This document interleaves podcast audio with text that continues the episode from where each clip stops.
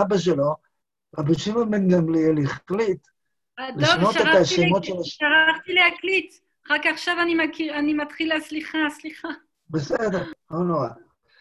אה, למה, למה אה, בשרשרת הזאת, שכל הזמן, כמו אצל אה, משפחה ספרדית, כמו שצריך, שומרים כל הזמן, וגם יש אצל האשכנזים בעצם, שומרים את השרשרת הדורות על ידי, על ידי החזרה לשמות. גמליאל שמעון, גמליאל שמעון, צריך להיות עוד פעם גמליאל, והבן שלו צריך להיות שמעון. למה אבא שלו פתאום קרא לו יהודה? כאילו שהוא רוצה להגיד, כאילו אבא שלו ידע, כמו שאנחנו יודעים אצל נוח, והוא היה יודע אצל אחרים, אבא שלו ידע שהבן שלו הולך לעשות משהו בשביל עם ישראל, שקשור לשבט שלו. אנחנו יודעים ששבט הנשיאים מהלל, עוד רגע נחזור לזה, הם משבט יהודה. הם משבט יהודה. אבל אף אחד פה לא קראו לו יהודה. כנראה אבא שלו, רבי שמעון בן גמליאל, ידע שהבן שלו הולך לעשות משהו גדול לעם ישראל, להביא איזשהו המשך של uh, המלכות בישראל, ובאמת זה מה שרבי יהודה הנשיא עשה, ועל כן הוא קרא לו יהודה. אוקיי, אבל למה קראו לו באמת, בסופו של דבר, וזאת הנקודה העיקרית שאני רוצה להדגיש, למה קראו לו רבי?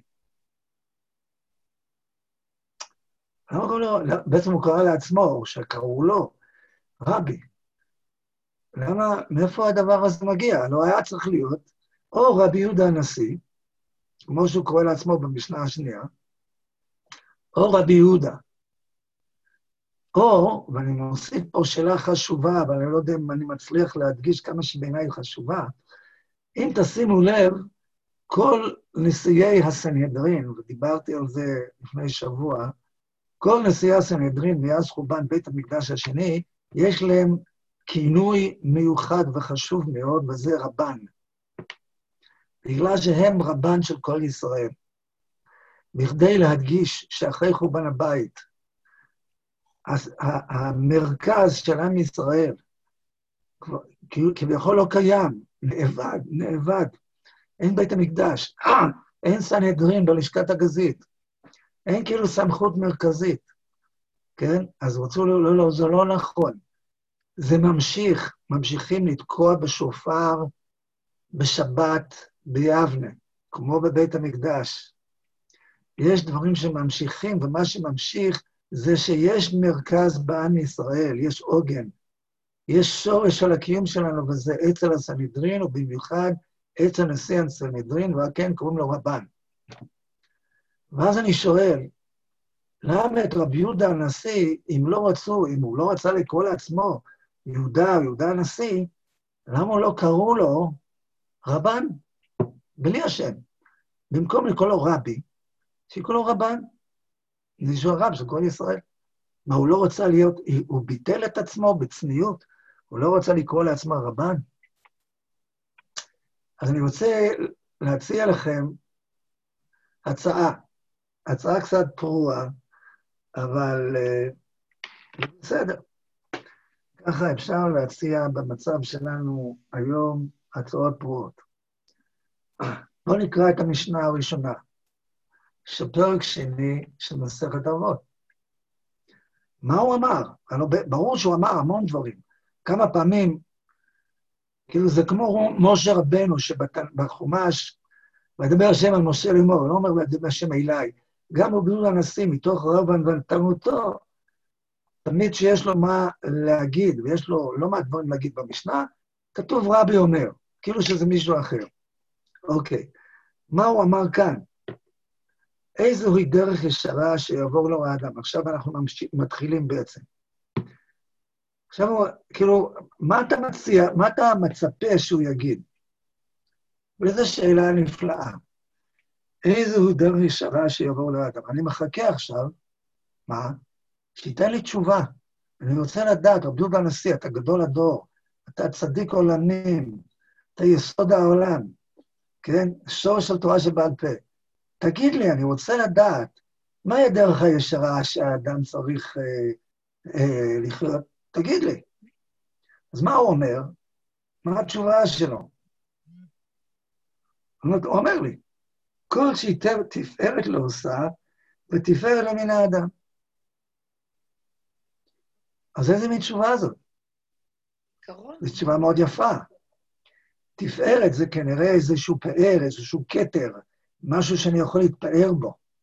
משהו שיכול להתפאר בו לפני הקדוש ברוך הוא. הוא נותן לי פאר, הוא נותן לי הארת פנים, הוא נותן לי איזה כתר של תורה עליי.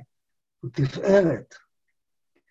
אז זה גם תפארת בשבילי, וגם תפארת מן האדם, בדרך כלל מפרשים, שגם אנשים אחרים מסתכלים עליי ורואים, רואים שיש לי איזה דרך נפלאה, כן, של כתר של הארת פנים, יאר השם פניו אליך, ויחונקה, יש איזו הערה, שתפארת מסביבי, אנשים רואים את זה.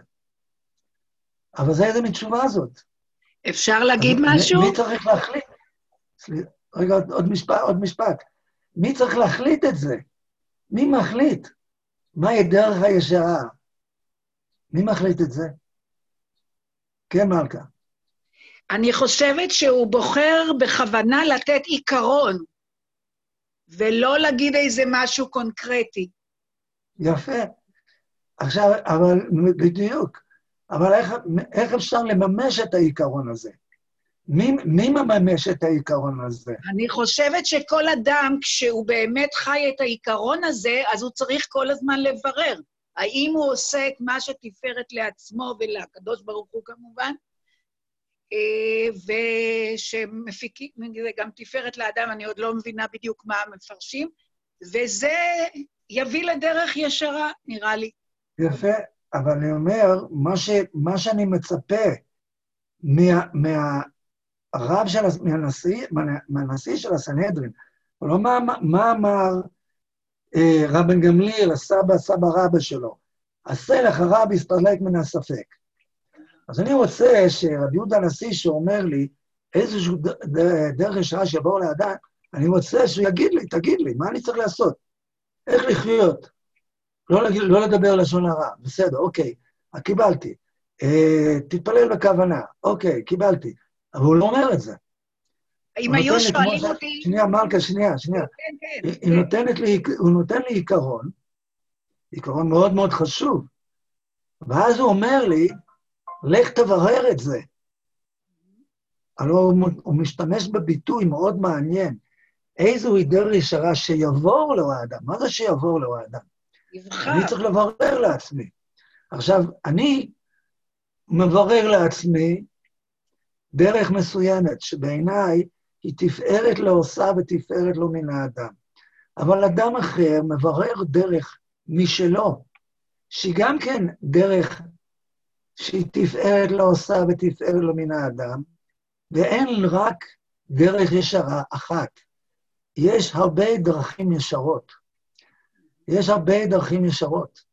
והעיקר שאדם יעבוד כל חייו לברר לעצמו את הדרך הישרה הזאת, שהוא תפארת לו, מן, תפארת לו לא עושה ותפארת מן האדם, זה העיקרון שהוא נותן, אבל הוא לא רוצה לתת תשובה חד משמעית, אחת בשביל כל אחד. יש הרבה הרבה דרכים אל הקדוש ברוך הוא, בכל דרכיך דאהו, יש הרבה דרכים, וכל אחד, לא כל אחד הולך בדרך אחת. עכשיו, אני רוצה להציע לכם, אולי לפני שאני אציע לכם, אני רוצה להראות לכם דבר, שעוד רגע נדבר על זה הרבה. בעצם את השאלה הזאת, איזו דרך ישרה יבוא לאדם, עבדות הנשיא לא אה, יצר בעצמו. אם תסתכלו בפרק שני במסכת אבות, קצת יותר הלאה, יש, כתוב, רבי יוחנן בן זכאי קיבל מהלל ושמאי. אצלי זה משנה ח', אבל אולי זה אצלכם משנה אחרת. ואם תתקדמו, תראו את הדבר הכי מאוד מפורסם, שכבר למדנו חלק מאיתנו בגן או בכיתה א' וב', כתוב, אמר להם, צאו וראו איזוהי דרך ישרה, אצלי כתוב, שידבק בה האדם. שמע, שמעתם את זה? כלומר, רבי יהודה הנשיא, הוא לא יצר את השאלה הזאת. הוא קיבל את השאלה הזאת מרבי יוחנן בן זכאי. הוא קצת שינה אותו, על זה עוד רגע נדבר על זה. אבל רבי יוחנן בן זכאי אמר, איזו, איזו דרך ישרה שידבק בה האדם, לא שיברר לו האדם. ואז כל אחד מהתלמידים שלו נתנו תשובה אחת, שזה הדרך, זאת הדרך, ואין, זאת הדרך הכי נכונה, זאת הדרך הישרה שצריכים להידבק בה. והם הציעו דרך אחת. רבי יהודה הנשיא לקח משהו מכאן, עוד רגע נדבר על זה, והוא אמר משהו חדש. הוא אמר, דרך ישרה כל אדם צריך לברר לעצמו. אין תשובה אחת. דרך ישרה אדם צריך לברר, ואני אתן לכם רק עיקרון, שזה יהיה, איך נקרא לזה, מבחן ליטמוס שלכם. אבל אני לא קובע לכם. ואני רוצה להציע לכם שבגלל זה קראו לו רבי ולא רבן. בגלל שרבן, כן, אני מקווה ש... אני חושב שזה דבר, מה, מה זה רציני? רבן זה אדם שהוא, שהוא הרב הראשי, או נשיא הסנהדרין, שהוא קובע הלכה אחת בשביל כולם. וזאת הייתה הדרך של כל אבותיו של רבי יהודה הנשיא. מי שמכיר את הסיפור, הסיפורים על רבן גמליאל ביבנה, בקידוש החודש, שאמר רבי יהושע לבוא אליו ביום שרבי יהושע חושב שזה יום, יום כיפור, כן? נשיא, נשיא הסנהדרין, שזה הסבא שלו והסבא רבא שלו, המדיניות שלהם הייתה, אחרי חורבן הבית, צריך לקבוע סמכות מרכזית אחת, וכולם צריכים לקבל אותה, והדבר הכי חשוב, כן, כן, זה לא המעשה, לא המדרש העיקר, אלא המעשה.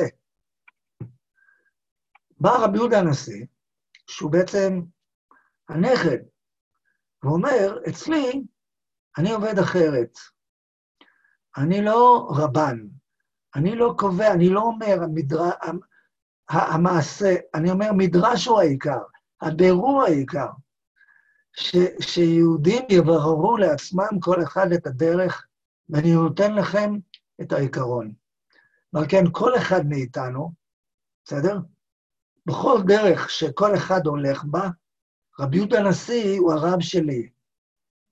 הוא לא הרב של כולנו במובן זה שהוא קבע דרך אחת לכולנו, אבל כל דרך שכל אחד מאיתנו מברר אותה, ויש הרבה דרכים עכשיו, כל דרך הוא הדרך הפרטי שלי, ורבי יהודה הנשיא הוא הרב הפרטי שלי. בגלל שרבי יהודה הנשיא, הוא אמר לי איך לבדוק, לברר את הדרך שלי. ועל כן הוא רבי, הוא הרב שלי, ולא הרב שפוסק הלכה אחת של כולם. ובאמת, כך הוא ממשיך במשנה הזאת, הווי זהיר במצווה קלה כבחמורה. למה? שאין אתה יודע מתן שכרן של מצוות. אם הייתי יודע מתן שכרן של מצוות, אז לברר דרך הייתה הרבה יותר קלה. לברר את הדרך שלי הייתה הרבה יותר קלה. הייתי אומר, טוב, יש מצוות חמורות, מצוות קלות. במסכת יומא, רבי יהודה הנשיא יתאר שיש מצוות חמורות ומצוות קלות. יש מצוות שיש להן עונש בית דין, יש מצוות שיש עונש כרת, יש מצוות לא תעשה, מצוות עשה, ואיך עושים תשובה ומקבלים כפרה, על כל אחד זה משהו אחר, בגלל שיש דברים שיותר חמורים ויותר קלים. אבל כשאני בודק, מברר את הדרך שלי, אני לא אבדוק את השכר ועונש של כל מצווה, מפני שאני אגיד, יש 613 מצוות, או יש בערך 300 מצוות, 290 מצוות שהן למעשה היום הזה, ויש מצוות דרבנן, ויש קלות וחמורות, ואני לא עושה חשבונות. ואני נמצא במגרש, בבית גדול עם הרבה חדרים, ואני מסתובב בבית הגדול הזה עם הרבה חדרים, ואני מוצא את הדרך שלי בבית הגדול הזה עם הרבה חדרים, בלי לשאול את עצמי, פה, פה זה יותר, פה זה פחות, פה זה... הכל תורה, הכל מצוות, הכל הקדוש ברוך הוא. בית גדול ומגוון ועשיר, תמצאו, תמצאו את הדרך שלכם. ללכת בבית הזאת. הווי מחשב הפסד מצווה כנגד שכרה, ושכר עבירה כנגד הפסדה, כנראה, כנראה אומר, אבל דבר אחד אני אומר לכם, אני אומר לכם, תעשו חשבון של, אה, אה, איך נקרא לזה, רווחים, הנאות. אתה רוצה ליהנות מהחיים, אתה רוצה להרוויח מהחיים, אל תעשה חשבון מול המצווה שלך. אל תעשה חשבון מה זה נותן לך, מה זה לא נותן לך. אל תעשה חשבון כמה אתה יכול ליהנות מהחיים, בלי המצווה, עם המצווה. אל תעשה חשבונות כאלה. הוא נותן לי כללים לעבוד איתם. הוא נותן לי כלים לעבוד איתם. אבל הוא לא מגדיר לי דרך. בסדר? אני רוצה להגיד לכם עוד דבר מדהים ונפלא על המשנה הזאת, ולעניות דעתי. יהודה הנשיא מלמד אותי, טוב, אני כרגיל לא יכול לראות כמעט את הפנים של אף אחד, אני לא יודע איפה אתם נמצאות. יהודה הנשיא מלמד אותי במשנה הזאת, מה זה לקבל, מה זה למסור, ומה זה לדבר, מה זה לומר. כל מה שהוא התחיל איתה, בכל מסכת אבות, משה קיבל, מסרו ליהושע, הוא היה אומר, במשנה הזאת הוא מלמד אותי איך עושים את זה. אני רוצה להראות לכם דבר שבלי שרואים את זה, לא מבינים את המשנה הזאת. ולא מבינים בעצם כמעט שום דבר, לעניות דעתי, בעולם שלנו, בעולם של לימוד תורה, בעולם שאדם מברר את דרכו. אל הקדוש ברוך הוא, אל, בתוך החדר הגדול של התורה והמצוות. כבר ראינו שהשאלה הראשונה שהוא שאל, הוא בעצם לקח מרבי יוחנן בן זכאי. רבי יוחנן, לא עוד כמה משנאות הוא יגיד, אמר להם רבי יוחנן בן זכאי לתלמידיו, וזה חמש דורות, חמש דורות לפניו. צאו וראו איזה דרך טובה או ישרה שידבק בה האדם. הוא יודע, הוא שמע את השאלה הזאת, אבל הוא כתב את זה פה. אז מה הוא עשה, רבי יהודה, רבי? הוא עשה דבר, מה, מותר לו לעשות דבר כזה? לקחת שאלה שהוא קיבל במסורת, מדור לדור. כנראה מישהו העביר מדור לדור את. השיחה, את הדיאלוג הזה, את ההוראה הזאת של יוחנן בן עם תלמידיו. העבירו את זה, כנראה תלמידיו, העבירו את זה לרבי עקיבא, רבי עקיבא לתלמידיו, תלמידיו יהודה הנשיא. יהודה הנשיא קיבל את זה במסורת, שרבי יוחנן בן זכאי שאל את השאלה הזאת. אז איך, איך מותר לך לשנות את השאלה? ולשאול את השאלה קצת במילים אחרות. תשאל את השאלה לתלמידים שלך, כמו רבי יוחנן בן זכאי, שאל את התלמידים שלו.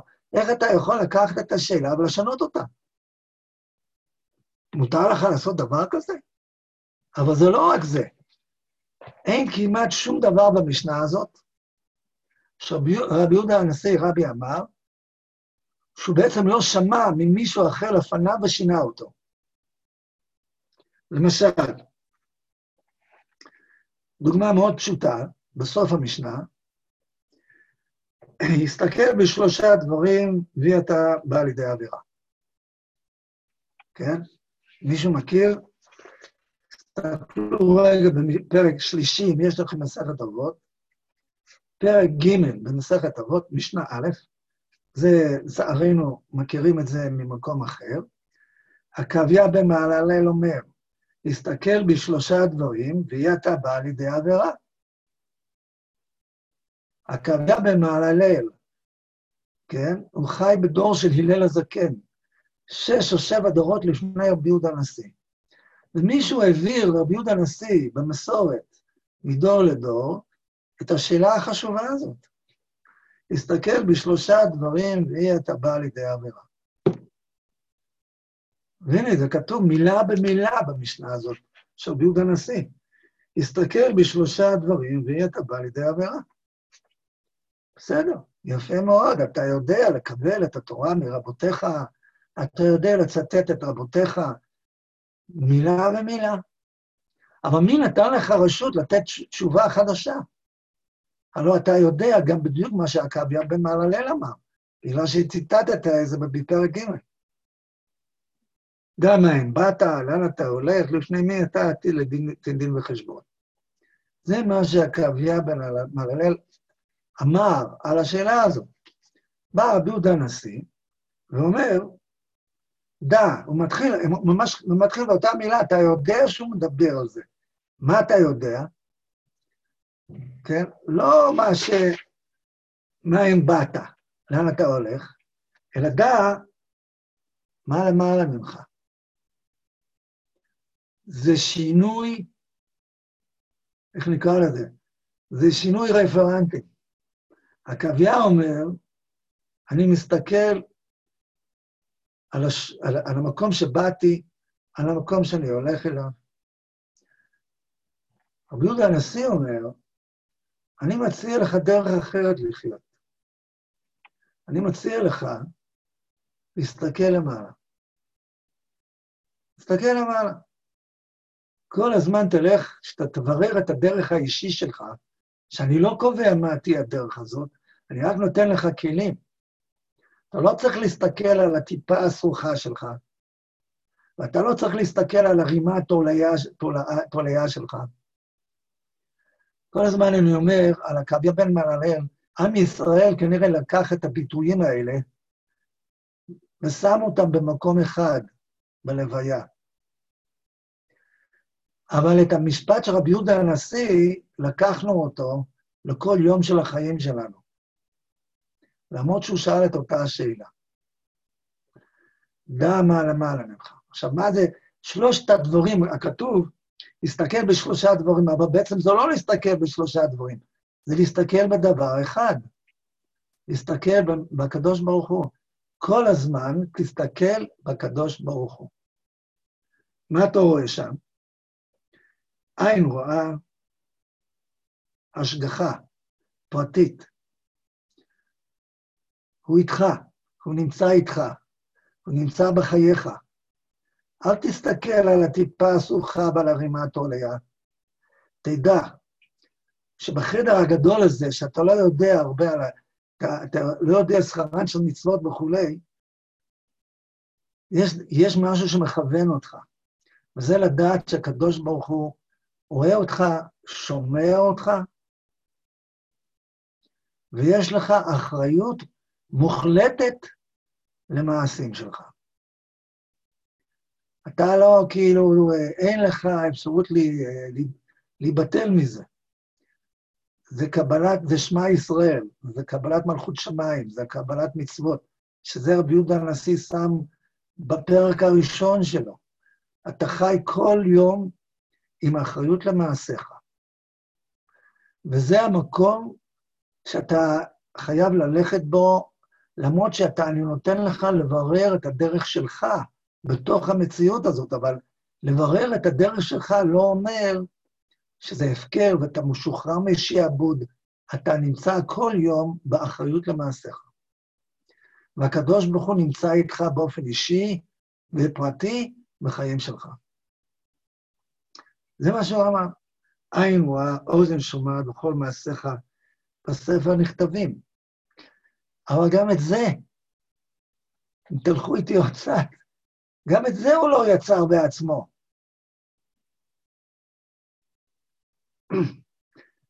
תסתכלו עוד קצת,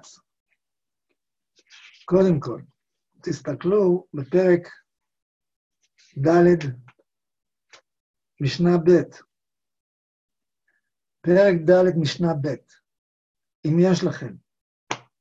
בן עזאי אומר, הווי רץ למצווה קלה כבחמורה.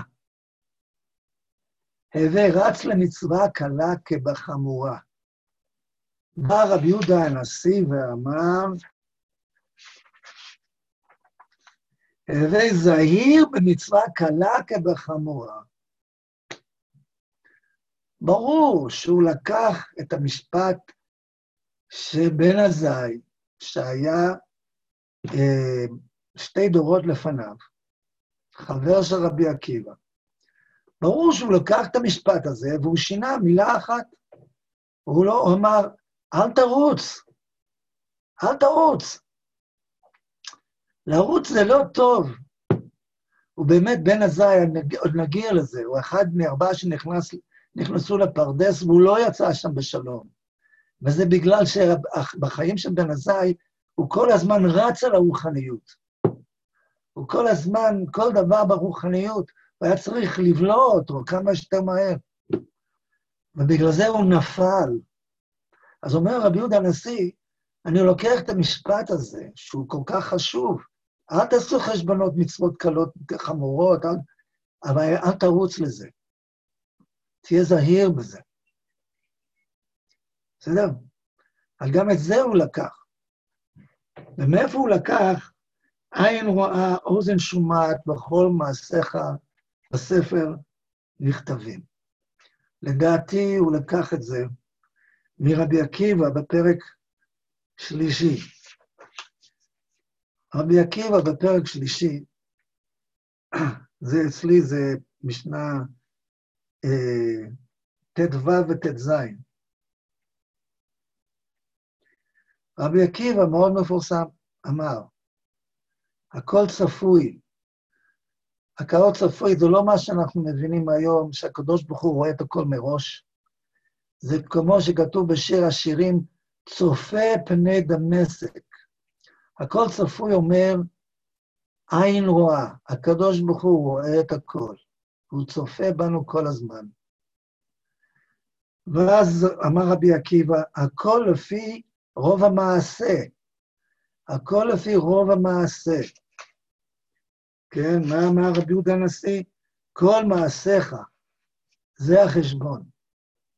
ואז אמר רבי עקיבא,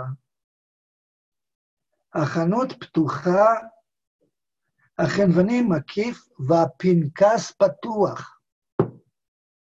הפנקס, איזה פנקס?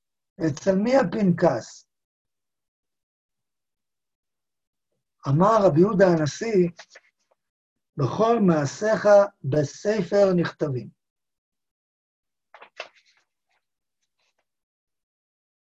תראו איזה דבר, איזה משנה זאת. איזה משנה שהיא באמת הייתה בעיניי איזשהו, אה, אה, אה, איך נקרא לזה? סימן דרך. סימן דרך לעם ישראל, לאורך הדורות. כל אדם צריך לברר את הדרך שלו. אני לא רבן, אני כן רבן. רבי יהודה הנשיא תיקן הרבה תקנות בשביל כל עם ישראל, הוא היה איש, זה שהוא בכלל ערך את כל המשנה, הוא היה רבן של כל ישראל. באמת רבן, במובן של נשיא הסנהדרין שקובע דברים בשביל כל עם ישראל. אבל פה הוא רוצה להגיד, אני רוצה לקבוע שכל אדם צריך לברר לעצמו. לא רק שידבק בדרך ישרה, הוא צריך לברר לעצמו את הדרך ישרה. ואני אתן לכם כלים, אני נותן לכם, אה, איך נקרא לזה? אני נותן לכם אה, פרמטרים, לא יודע, מרכיבים, בשביל שתשתמשו בהם. תפארת, איך שלא נבין את זה, תפארת מן האדם, תפארת לא עושה. אל תעשו חשבונות במצוות, שכר ועונש. אל תעשו חשבונות מצווה קלה וחמורה. אל תעשו חשבונות על מצווה, אם זה כדאי לעשות, לא כדאי לעשות. תקיימו מצוות. ואז הוא אומר, אני יודע מה שעקביה בן המהללל אמר, מה מרחיק אותך מן העבירה? אני לא רוצה להגיד לך כל הזמן תהיה במצב של טיפה, עכשיו הטיפה אסוכה ורימה בתולע. אני רוצה להגיד לך איך לחיות עם הקדוש ברוך הוא בעולם באופן אישי, לראות שהוא איתך כל הזמן. הוא רואה אותך, הוא שומע אותך, וזה מטיל עליך אחריות מוחלטת למעשיך. עכשיו, תלך על החיים שלך. תלך על החיים שלך, שהם שלך, ותברר את הדרך שלך בתוך המציאות הזאת.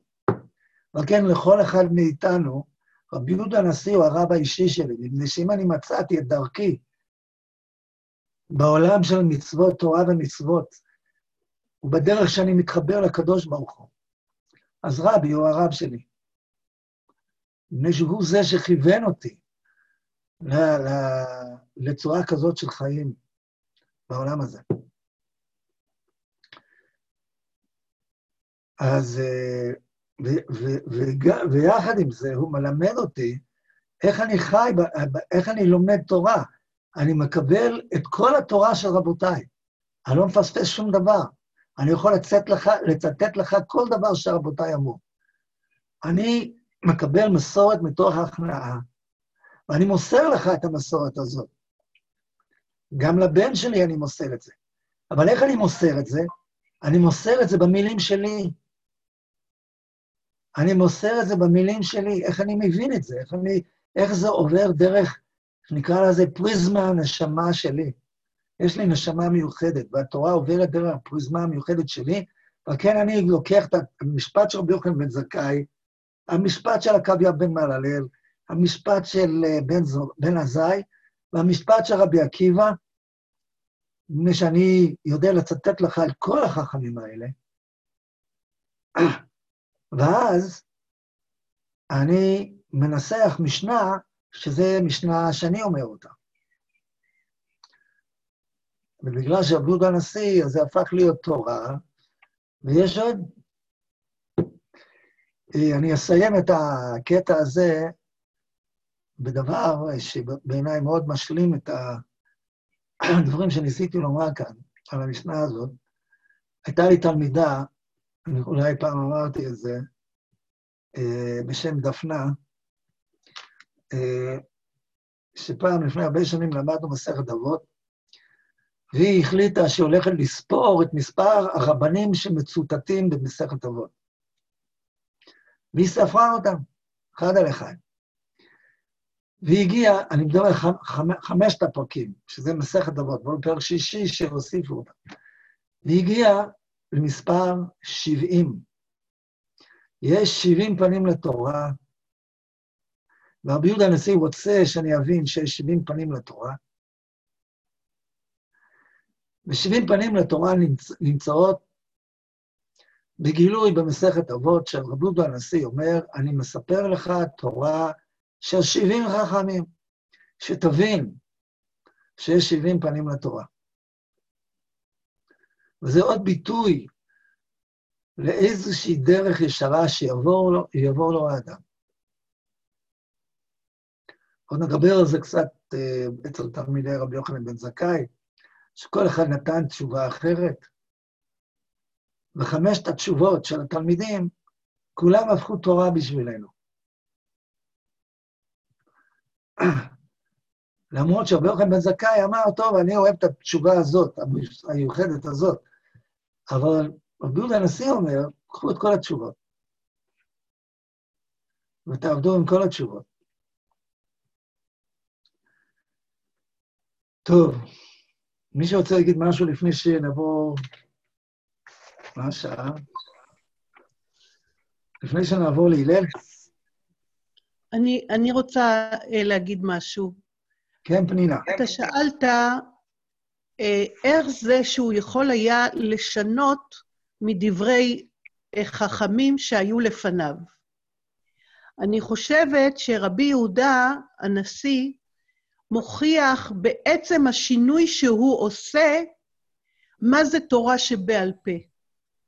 תורה שבעל פה זה מצד אחד לקבל את המסורת שהייתה, לא, לא להתעלם ממנה, אבל לחדש עליה, להוסיף עליה, או כמו שאתה אומר, להעביר אותה דרך הפריזמה האישית של האדם הלומד. זה מה שאנחנו מכירים גם בלימוד של חברותה. אנחנו לומדים את אותו טקסט, וכל אחד מאיתנו מבין אותו אחרת. וזה העושר שבלמידה שלנו. נכון, כמובן, אני, תודה רבה, פנינה. זה מאוד שואל, מעלה את השאלה, אבל אז אה, איך אני יודע את הגבולות? אני לא רוצה להיכנס לשאלה הזאת. זו שאלה גדולה מאוד, יש, במיוחד בדור שלנו, יש הרבה דרשנים את התורה, אז אולי כולם בסדר. אז איך אני יודע מי כן ומי לא, וכמה, ועל איזה גבול? שאלות קשות מאוד, חשובות מאוד, אה, ואני רק, בהקשר של הדברים שדיברנו עליהם עד עכשיו, אז אני רק רוצה להגיד שזה לא, לא נותן לי עוד פעם את התשובה המוחלטת, אבל זה מי שקודם כל קיבל, והוא לא רצ... כשהוא קיבל, הוא לא חשב מה הוא הולך להגיד ואיך הוא הולך לחדש. הוא פשוט נכנס לבית הזה ואמר, זה המקום שלי, ואני לא זז מפה עד שאני לא מקבל את מה, ש... מה שנאמר בדורות הקודמים. הוא מבטל את עצמו, מבטל את דעתו, מבטל את אישיותו כלפי המסורת. זה שלב א'. ואז שלב ב', האדם הזה אומר, אני גם לוקח את האחריות להעביר את מה שקיבלתי, בדיוק מה שקיבלתי, לדור הבא. זה גם כן קומה, קומה נוספת, כבר אמרתי לפני שבוע, זו קומה של, שלנו כהורים. זה, זה לא רק אה, כאילו מלמדים ומחנכים, כל מי שהורה, הוא עושה, זה, זה מה שהוא עושה. הוא לוקח את כל מה שהוא קיבל מאבותיו, מרבותיו, מהתורה שהוא למד, ומעביר את זה לדור הבא. הוא לוקח אחריות מוחלטת על, על העמדה הזאת, בלי שהוא מחדש. ואם הוא מתבטל לשתי הפעולות האלה, אז ממילא הדברים שהוא יתחיל להגיד אותם דרך הפריזמה המיוחדת של נשמתו, כמו שפנינה אומרת, יהיה באמת להוסיף עוד קומה בתוך התורה, מתוך הנשמה המיוחדת שהקדוש ברוך הוא הוריד לעולם כשהוא ברא אותי. הוא רצה שאני אדבר דרך הנשמה שלי, בגלל זה הוא ברא אותי. אבל רק אז, כחלק, כקומה השלישית, אני יכול להתחיל לדבר. ואני חושב שכל, כמו שאתה, בחברותא בוודאי זה קורה, וזה גם קורה, ברוך השם, בבית המדרש של אנשים בשובה, זה קורה. אה, וזה קורה. וכשזה קורה, אנחנו מרגישים, אנחנו מרגישים את זה, שמישהו אמר משהו שבא ממנו או ממנה, שלו או שלה, וזה תורה. אנחנו מרגישים את זה, כן? זה מה שעובדו הנשיא, רוצה שאני אראה שהוא עושה את זה. כנשיא הסנהדרין, זה פשוט אה, הוראה עם הרבה, הרבה, הרבה, הרבה גבורה, הייתי אומר. זה גבורה שבתפארת. כן. הרב, אני רק יכולה להגיד משהו בקיצור עוד, ממש בקיצור?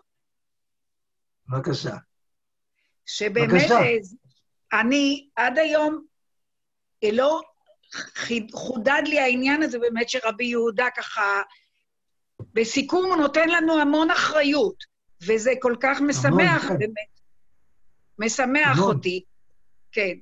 ויחד עם זה הוא לא מפסיד שום דבר מההמשך של הדבקות במה שקיבלנו. אז האחריות הזאת, אבל היא מאוד ברורה, מה שאצל האחרים, אולי לפני כן, רמב"ן כמו רבן, שהם היו צריכים לתת הלכה פסוקה מאוד, ומה שהיה עם רבי גמליאל ורבי יהושע, זה היו זמנים אחרים, הוא נותן לנו פתח לזמן של גאולה, אני קוראת לזה, שהרבה אחריות יש לנו לחדש.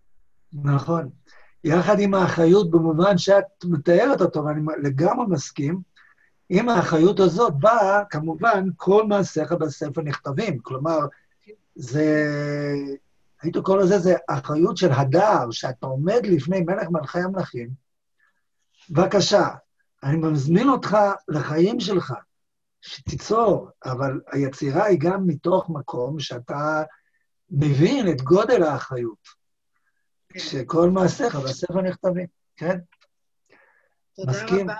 אז בואו אנחנו נעבור, ברשותכם, לכמה, לא להרבה זמן, על הלל. עכשיו, עוד פעם, אני תמיד, אה, לא יודע, מתחיל בדברים כאילו הטריוויאליים, אבל שאני רואה בהם הרבה משמעות, שאתה באמת אה, שוקל אותם. אחד הדברים המעניינים במסכת אבות זה לראות כמה זמן במיקרופון, אני קורא לזה, כמה זמן אוויר רבי יהודה הנשיא נותן לכל אחד ואחד מ-70 החכמים. מ-70 זקני ישראל. אז כפי שאנחנו יודעים, בדרך כלל, ככה ראינו עד עכשיו, וככה לאורך כל מסכת אבות, בדרך כלל, כל אחד אומר משנה אחת. הוא היה אומר, או היה אומר שלושה דברים. והשלושה דברים הם משנה אחת. יש אולי כמה חכמים שאפשר למצוא אותם פעמיים. עכשיו, הבן שלו, שזה משנה בהמשך פרק שני, יש לו קצת יותר, יש לו אה, כמה משניות. רבי גמליאל בנו של יהודה הנשיא אומר, יפה תלמוד תורה עם דרך ארץ, אחר כך עוד כמה דברים. הוא היה אומר, עשה רצונך כרצונך, רצונו כרצונך וכולי. זה הבן שלו, שבזה הוא מעיד שהתורה יש לו המשך. זה לא רק ממשה עד אליי, אלא זה ממשיך לדורות הבאים. אבל מה שאני רוצה להדגיש, שיש שני חכמים, שיש להם מה שנקרא זמן, אה, זמן אוויר, מעבר לכל פרופורציה. וזה מעיד על מקומם המיוחד בדורות האלה, בעיצוב התורה שבעל פה בבית המדרש של גדולי החכמים. אחד מהם זה הלל, שעוד רגע נסתכל בחלק מהדברים שהוא אמר, והשני זה רבי עקיבא, שמה שרבי עקיבא אמר בפרק שלישי, אנחנו בעזרת השם נראה בעוד שבועיים. רבי עקיבא והלל בשביל רבי יהודה הנשיא, על זה אנחנו קצת אה, חשים שזה ברור. אלה הם בעצם מעצבי הדרך הגדולים של התורה והתורה שבעל פה בדורות האלה. הלל זה לפני חורבן הבית, אה, לפני חורבן הבית, דור, שתי דורות לפני חורבן הבית, רבי עקיבא בתקופת בר כוכבא, שתי דורות לפני רבי יהודה הנשיא, הם, לפי רבי יהודה הנשיא, בשבילו, מעצבי מכונני התורה. יותר מכולם. בואו נתחיל, בואו נחזור, אין מישהו חוץ מהלל שקיבל את רשות הדיבור בשני פרקים שונים. גם בפרק ראשון הוא מופיע וגם בפרק שני. אה, אני אנסה בזמן שיש לנו, אה, ב-20 דקות בערך, לנסות למקד את המהפכה שהלל הביא לעולם שלנו. בואו נחזור לפרק ראשון. אז יש, הדבר הראשון שהלל אמר מאוד מפורסם. הלל אומר, הווה מתלמידיו של אהרון, אוהב שלום ורודף שלום, אוהב את הבריות ומקרבן לתורה. עכשיו, אם לומדים משנה כמו שצריך, חוץ מכמובן העמקה שצריכים להעמיק במה הוא מתכוון, והרבה באמת אה, דיברו על הדבר הנפלא הזה שהלל אמר, באמת מרגישים כמה שהאמירות שלו הן כל כך יסודיות, כמו על שלושה דברים העולם עומד על התורה והעבודה, על גמילות חסדים. אבל בואו נשים לב לדבר שאולי, עוד פעם, שולי, הפרק הזה במסכת אבות, הפרק הזה במסכת אבות התחיל במילה אחת. איזה, באיזה מילה מסכת אבות מתחילה? באיזה מילה? משנה א' במסכת אבות. מה המשנה, מה המילה הראשונה? הלוא מי קיבל תורה מסיני? משה. משה. משה. אז למה שאני אהיה תלמיד של אהרון? צריך להרגיש את זה. צריך להרגיש את המהפכה שבמשפט הזה. כשהלל אמר את המשפט הזה, הוא אמר, אני יודע שמשה קיבל תורה מסיני, אבל אני אומר לכם, תהיו תלמידיו של האח שלו. כולם דורשים שמאי מאותיות משה. בסדר. אם יש לכם את דף המקורות, אני מקווה שיש לכם דף מקורות ששלחתי, או גם לפני שבוע, או גם אתמול בלילה. המקור האחרון מלפני שבוע, שהוא הראשון של אתמול בלילה, מה שאני, אמר, מה שאני אומר עכשיו כתוב בגמרא. מנסה את זה מהר. רבי אליעזר במסכת סנהדרין, רבי אליעזר בנו של רבי יוסי הגלילי אומר, אסור לפצוע. כלומר, בית דין צריך לחפש את האמת, החותכת, הנוקבת.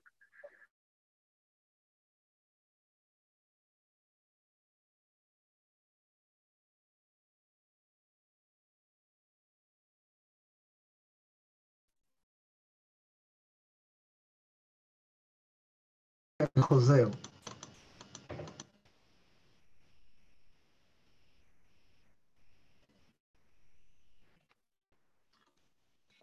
ואם אם הם עוד לא, אם הם עוד לא ביררו את ההלכה לפי, לפי האמת, מותר להם להשתמש במגשר. בסדר. אבל יש מי שאמר שבית דין יהודי אסור בכלל להיכנס לפשרות בגלל שהוא צריך לחפש את האמת, האמת החותכת. זה, הת, זה התפקיד שלו. כל הבוצע, כל המחפש פשרות בבית דין, הרי זה חוטא, כל המברך את הבוצע, שכן, ברוך השם, הוא הגיע לשלום. יש פה בירור של היחס בין שלום לאמת, לא ניכנס לזה. זה המשפט האחרון של, של, אה, של המשנה האחרונה של פרק ראשון, על שלושה דברים העולם עומד, על הדין ועל האמת והשלום, ויש פה בירור של היחס ביניהם. אלא אומר הגמרא, ייקוב הדין את ההר. ייקוב, כאילו, ייקח את ההר כולו עם איזה מעדר ויהפוך אותו, יעשו בו בור. זה הבירור האמת, כי משפט הוא של אלוהים, ואלוהים זה אלוהים אמת. אז בית דין צריך לעבור את האמת, אבל אז כתוב, תסתכלו, וכן משה היה אומר, ייקוב הדין את ההר, אבל אהרון אוהב שלום ורודף שלום, ומסין שלום בין אדם לחברו, כמו שכתוב במלאכי, תורת אמת הייתה בפיור של הכהנים, עוולה לא נמסה בשפתיו, בשלום או במישור הלך איתי, ורבים השיב מעוון. אז הלל אמר דבר שהוא מהפכה. הוא אמר, אני שם קרבה בין אנשים בבית המדרש, חיפוש השלום בין אנשים. כן? לקרב אותם לתורה. זאת המטרה. שים את האמת בדרגה שנייה. שים את משה בדור שלנו, בדורות שלנו, מתחת לדור, מתחת למשה. סליחה, שים את משה מתחת לאהרון. בדור שלנו, אולי הוא כבר ראה את הפילוג בעם ישראל לקראת חורבן בית שני. אולי הוא כבר ראה את, ה, את הזרעים של החורבן עצמו. אז אומר הלל, בבית המדרש החדש, לקרב אנשים לתורה, לש, לשלוח שליחים בכל העולם, כמו שעשה הרבי מחב"ד.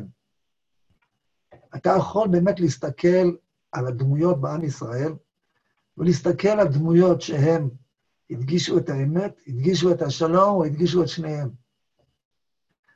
אומר הלל, שים את משה מתחת לארון, שים את ייקוב הדין את ההר בהנהגה של, של, של עם ישראל, שים את ייקוב הדין את ההר מתחת לאוהב שלום, רודף שלום, ומקרב את הבריות לתורה.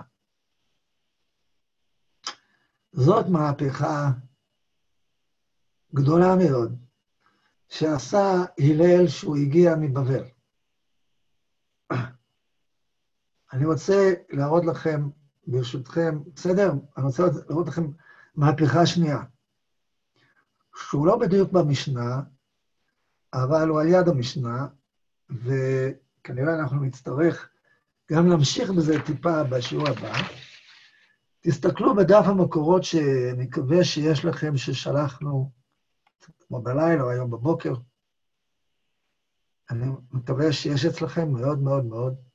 אה, הרב דוב, סליחה. יש סיפור. סליחה, הרב דוב, זה... אני לא שלחתי את הדף מקורות היום, אתמול בלילה, כי ראיתי את זה היום מאוחר, ומבחינתי, כשאתה שולח לי את הדף, זה לא עובר לי מיד, כי זה בדרייב. ואני לא יכולה, לה... אוקיי. אתה שולח ואני מעבירה.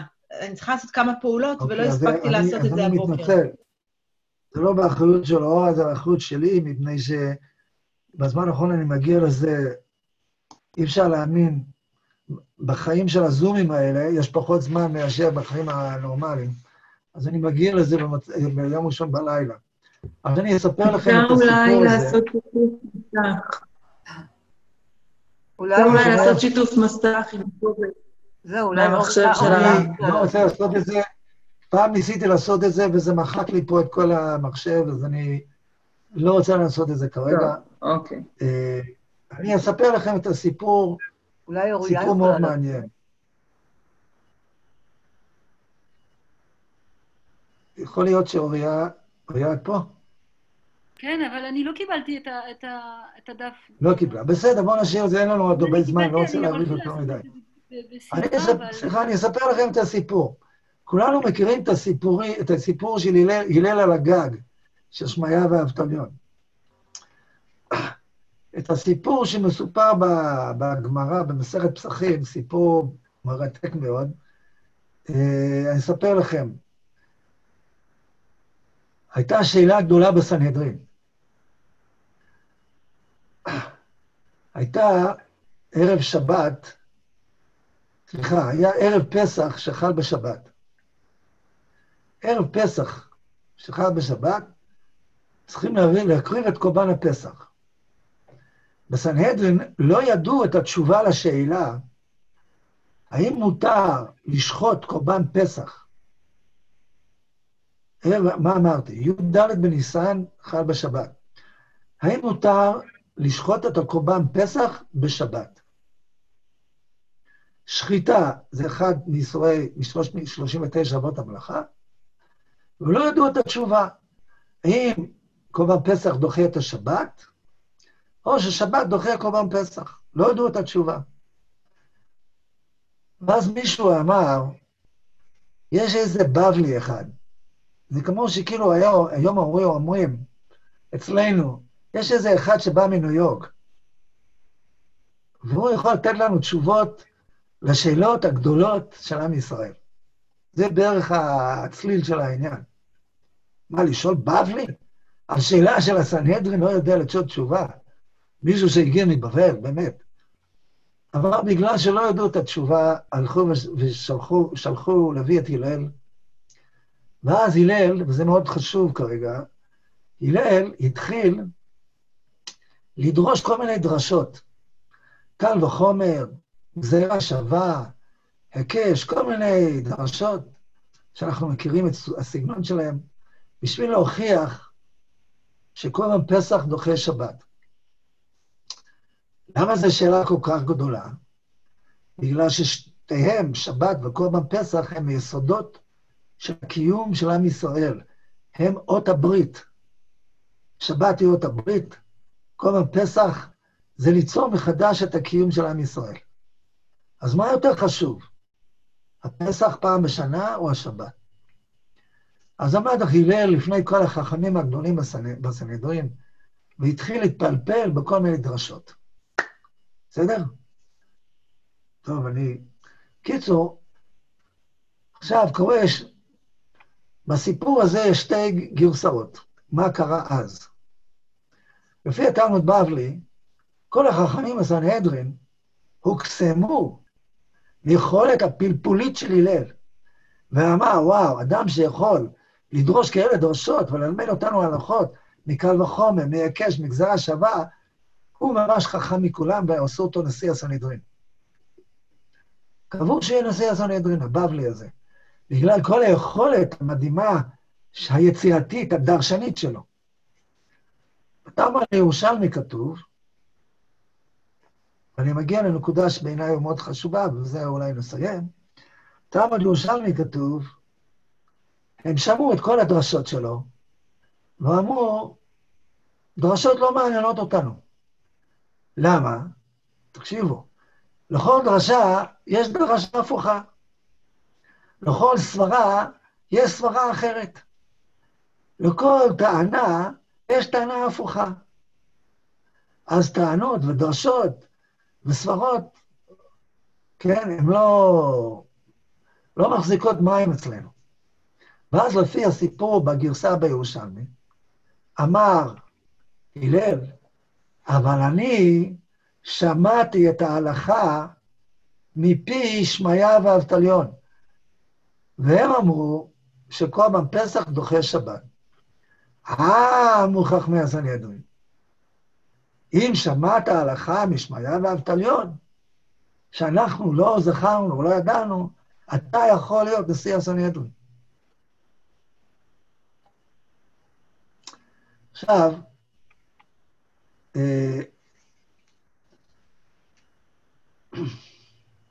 המהפכה, סליחה רגע, אני פשוט לא מבינה למה אחרים לא שמעו משמעיה ואבטליון, מה היה מיוחד שהוא שמע? לא ברור. כנראה הלל היה כל כך אה, תלמיד טוב, כל כך התבטל, כל כך ישב אצל, אצל באבק רגליהם של רבותיו, שגם הש, ההלכה המאוד מאוד מאוד עדינה ורגישה הזאת, או שמחללים שבת, או שאני לא מבין קורבן פסח, ושתיהם בעונש כרת, ושתיהם קשורים לברית עם הקדוש ברוך הוא. אז כנראה יש פה הלכה מאוד רגישה, שלא כולם הבינו אותה, אולי אצל שמעיה ואבטליון, שהם דיברו על זה. לא יודע. אבל מתברר שהחכמים של אותו דור, שגם הם היו תלמידים של שמעיה ואבטליון, אומרים שהם לא שמעו את הדבר הזה שהלל שמע אותו. אז אני מבין שזה אומר שהלל היה תלמיד יותר טוב, גם בדברים הכי הכי רגישים ועדינים. שהוא הבין את ה... את ה... איך נקרא לזה? את הקו הדק שבהוראות והפסיקות של רבותיו יותר מכולם. זה מה שזה אומר. אבל אצל התלמוד ירושלמי, ברור שמה שעושה אדם נושא הסנהדרין, זה מה? זה הנאמנות של המסורת, זה אדם שיכול להגיד לנו הכי טוב והכי נאמן מה יש במסורת שעובר מדור לדור. אותו אנחנו ממנים אותו כנשיא הסנהדרין. בתלמוד בבלי כתוב, מי האדם שממנים אותו לנשיא הסנהדרין? מי שיכול לדרוש דרשה הכי הכי מסובכת ומורכבת בשביל ללמד אותנו הלכות שאנחנו לא מכירים אותן. אני רוצה מהמקום הזה לסיים, לא, לספר לכם דבר כזה. לדעתי, בזמן בית שני, עיקר המסורת של התורה שבעל פה, עיקר הגילוי של התורה, עיקר הייתה ממסורת מדור לדור. גם שאנשי כנסת הגדולה אמרו, העמידו תלמידים הרבה, העיקר היה מסורת מדור לדור. כולנו מכירים שבית שמאי, אנחנו קוראים לזה מחמירים בגזירות וסייגים, ובית הלל מקילים בגזירות וסייגים.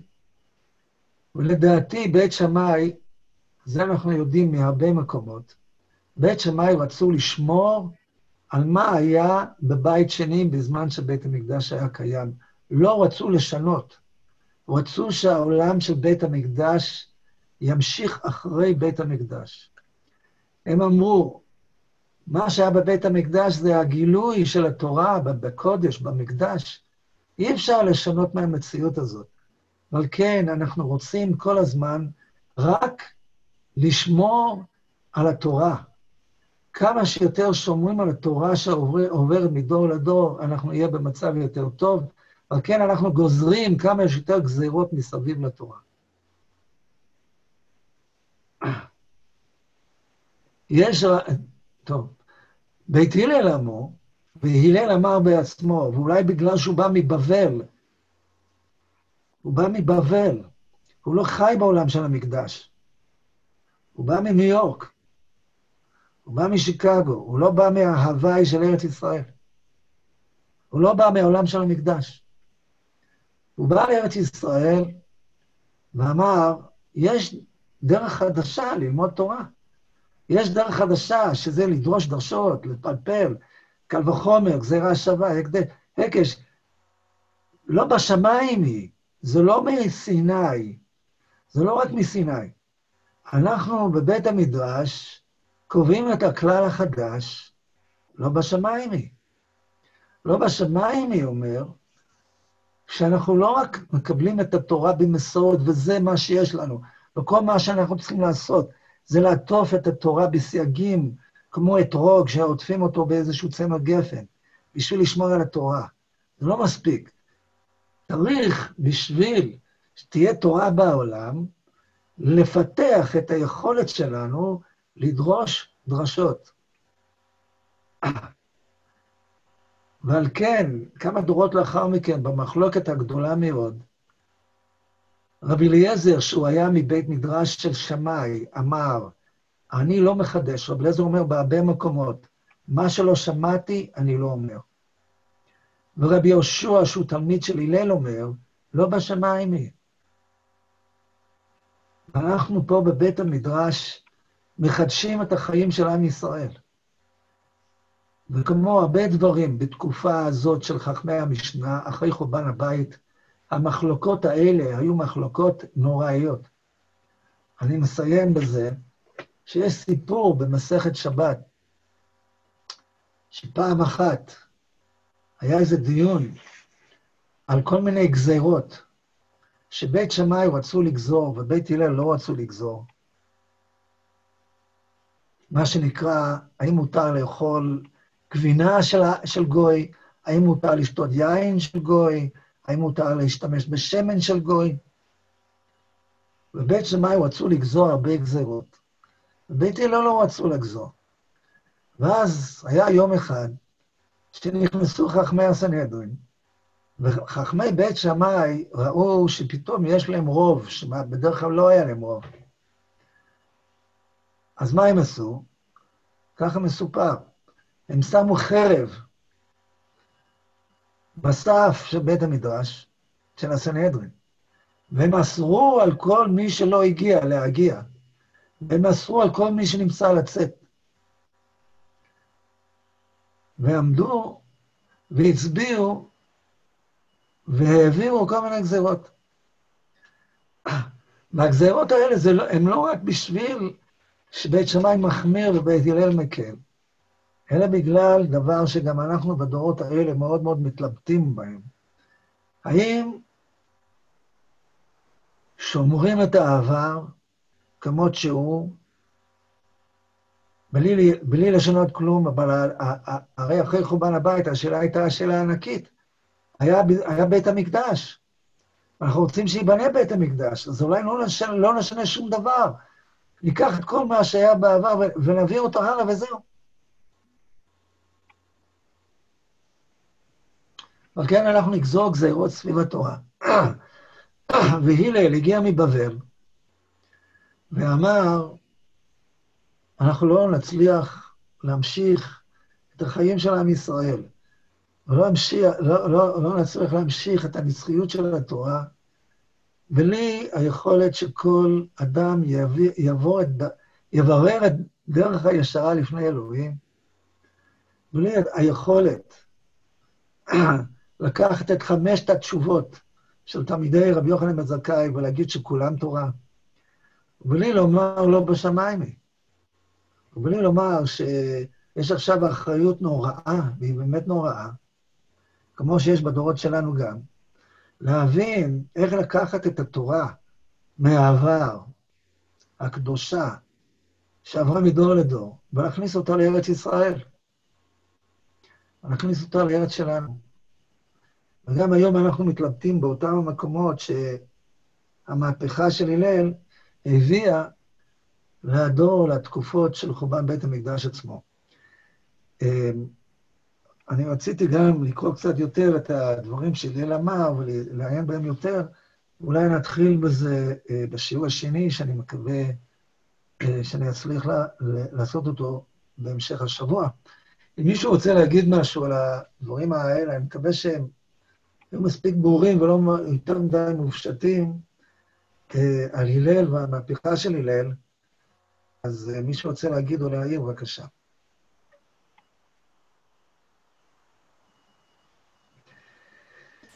אני מרגישה שהמהפכה הזאת יושבת על הרגל השלישי שאמרת במשנה הראשונה, של אה, עשו סייג לתורה. אה, הנושא הזה של עשו סייג לתורה, לי זה היה חידוש שזה רגל. אני מבינה את הצד הזה שזה כמו חיבוק לתורה שעוטף אותה ומגן עליה.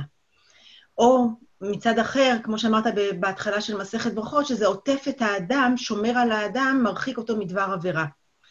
אבל מה שאני מרגישה, הכמות של ספרי ההלכה בספרייה מול ספרי המחשבה, היא, היא כבר לא רגל אחת מתוך שלוש. היא כמו, לא יודעת, הרבה הרבה יותר. והחידוש הזה של הלל, הוא אמנם, הוא מתבסס על הרגל הזאת, אבל קשה לי אפילו המילה שהוא, זה להקל, שהוא אומר להקל. אני חושבת שמה שהוא עושה יותר, הוא רוצה לחבר יותר לשורש. וכשאומרים את המילה להקל, זה כבר, למי שיש לו נטייה ללכת על פי איזשהו אה, אה, מתווה מסוים, כבר יש איזושהי רתיעה, כי, כי זה כבר לא קשור לאמת כל כך, כי זה להקל. במקום להיות יותר מחובר, מה שאני מרגישה שהלל עושה, רוצה לחבר אותנו דווקא לא דרך הסייגים, דווקא מעבר לסייגים, לחבר אותנו לאיזושהי אמת. שלא הסייגים הם שירחיקו. כי אני מרגישה בדור שלנו היום, נראה לי שהדור הצעיר מרגיש כל כך הרבה שהסייגים האלה הם, הם כבר לא קשורים למקור שאפשר לדלג עליהם. זה תראי, אני לא רוצה... כן, מישהו עוד רוצה להגיד? אני לא רוצה להגיד, להישמע כאילו שאני רוצה, אומר משהו פופולרי, ממש לא. מי שאמר ש... שמקיימים קריאת שמע באופן כזה שכל אדם קורא כדרכו, היה בית הלל. ושומעים את המילה הזאת כדרכו, יחד עם, עם המשפט של רבי יהודה הנשיא, שכל אדם מברר את דרכו,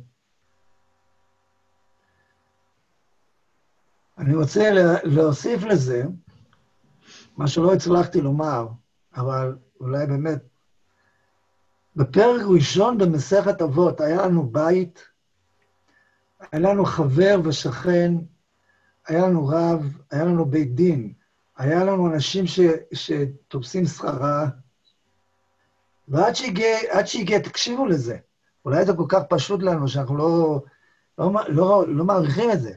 עד שבא הלל, אם אינני טועה, לא הייתה המילה אני. לא הייתה המילה אני.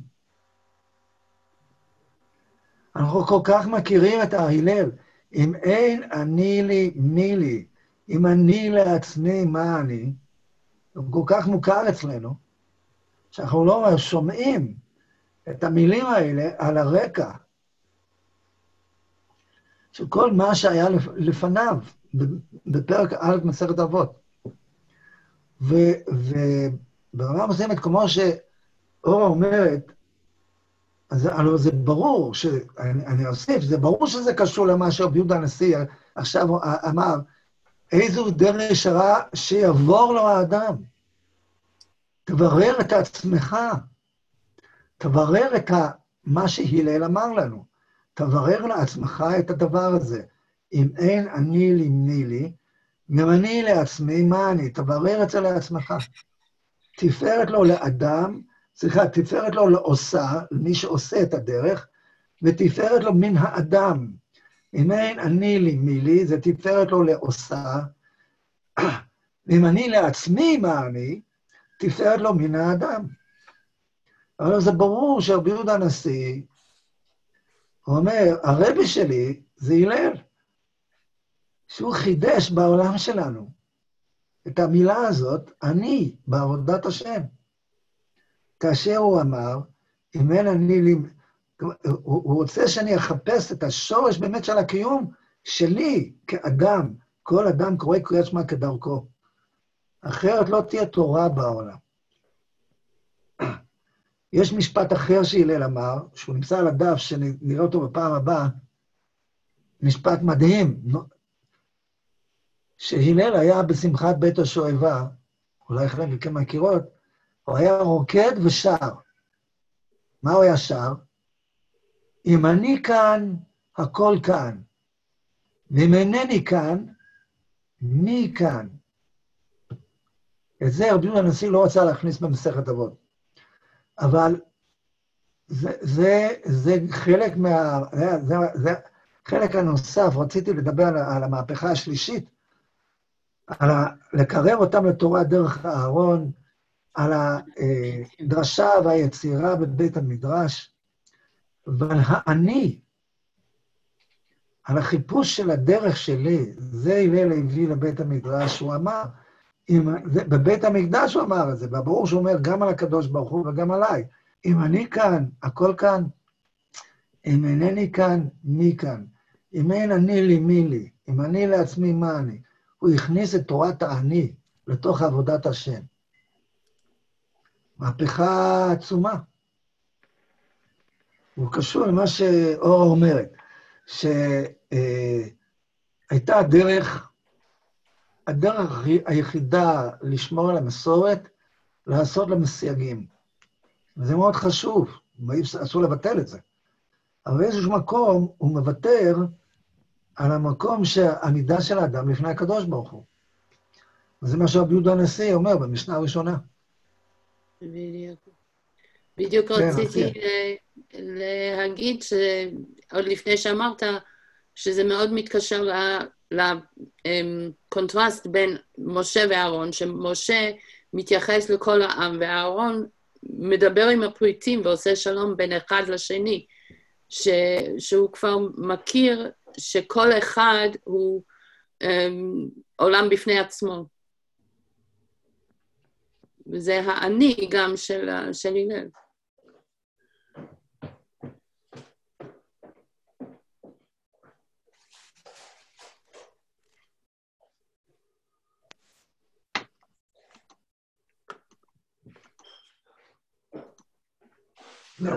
תודה רבה, שמעתי, אסיה, תודה רבה. אני מסכים.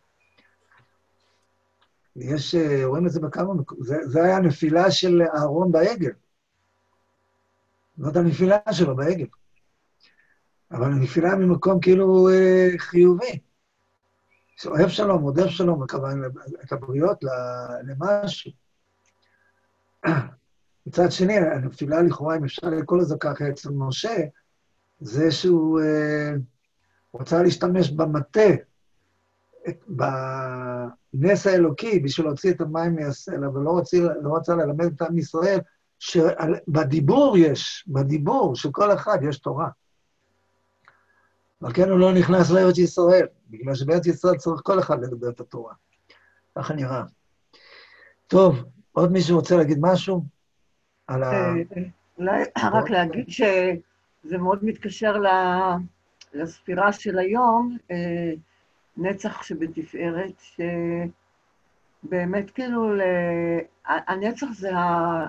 זה הדורות הקודמים והדורות הבאים, ו- והתפארת זה ה... הדרך ה- הייחודית של, של כל אחד, גם, ש... גם שרבי יהודה אה, הביא וגם הלל כאילו הנכיח את, ה... את הייחודיות שמביאה תפארת לאדם, תפארת לעולם, למדינה. אז זה מאוד אה, מתחבר היום.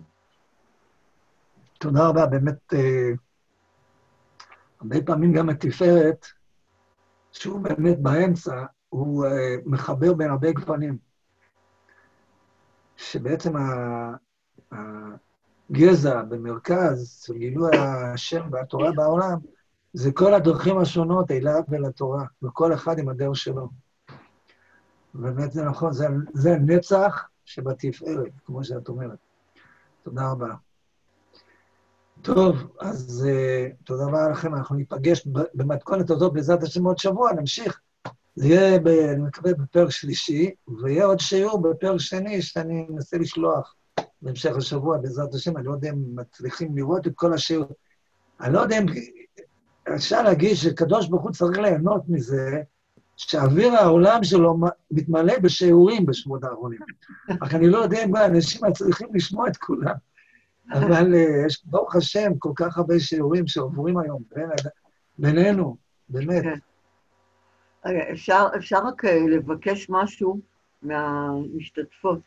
אני בעצמי הייתי פעם אחת במסך סגור, כי אה, הייתי צריכה לעשות דברים אחרים, אבל אם יש אה, בנות שנמצאות ממש איתנו ומדברות ורק מסתירות את הפנים, אני חושבת שזה מאוד חסר, אני חושבת שזה כמו ממש לשבת בכיתה שכולם מכסים את הפנים.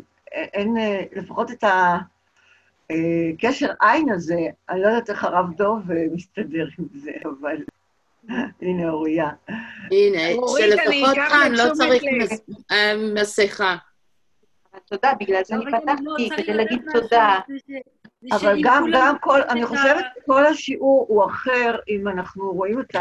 מי כן, שחייבת, מי שלא יכולה, לא יכולה, אבל אם מישהי ממש יושבת שתדעי איתנו, זה חבל. כולם פותחים את המצלמות, מרוב הסיכויים שלא יהיה לנו אפשרות לשמוע את האודיו, כי, כי ה- ה- הזום הוא לא מספיק כדי גם לאודיו וגם לוידאו, כי יש שלוש אנשים בסדר, אבל ב-20-25 שכולם פותחים את המצלמות, אה, אפשר לשמוע את ה... אז אה, גם- כן? אורית, הנה, יש לי תירוץ, אורית, אבל אני... אה, נו, מלכה, אני רוצה לראות אותך כבר, יאללה. הבעיה, הרב עוד נמצא כי אני בלי כיסוי ראש. אה, לא, לא, לא. אז אבל אני, רק בשביל זה אני הולך ונעלם, שתוכלי ל- אה, לראות, אבל אוריה, אני לא בטוח, אה, צריך לבדוק את זה נכון, ואני שוב רוצה להגיד, לפני שאני עוזב, מזל טוב לאוריה על כל הדבר הנפלא שקרה לה בימים, ביום האחרון. תודה רבה. אז שיכולנו אני עוזב? אוריה, אני רוצה להגיד לך משהו. זה לא קרה לך, זה קרה לכולנו. ממש נכון. אוריה, אוריה, כן. את שומעת אותי? מי מדבר? אני מה זה מתרגשת. אולי, מלכה, אולי נראה אותך. הנה, עכשיו אפשר לראות אותי? לא רואים, אה, כן, רואים את מלכה כותב, היי, אבל לא רואים את מלכה בן נון. לא רואים, לא יודעת. אני לא כל כך מסתדרת עם הזום, אבל העיקר ששומעים. כן, כן. לך מזל טוב. גלקסי 8 זה מלכה, לא כן, לא הבנתי ידענו מי זה. לא רק ה- לא הפנים נסתרות, גם השם נסתר. לכולם, ומקווה שיהיה לנו הזדמנות ממש לראות באמת באמת. צריך. ממש לחבק איזה יופי, אני אותך. אספר לבעלי, הוא ישמח מאוד מאוד לשמוע. כן, ברור, תספרי לו, אבל לא לא ידעתי שאת פה, בגלל שאת אה, מי זה גלקסי. אני לא יודעת אפילו אם אני גלויה או לא. אבל אני בכל אופן הקשבתי כל. ה... להתראות. להתראות. לכולם. להתראות, להתראות, היה טוב ושבוע טוב מזל לכולם. טוב לאוריה. להתראות, מזל. להתראות. כל טוב. תודה. אתה שומע. אלחנן? היא עברה גיור... אה, אלחנן?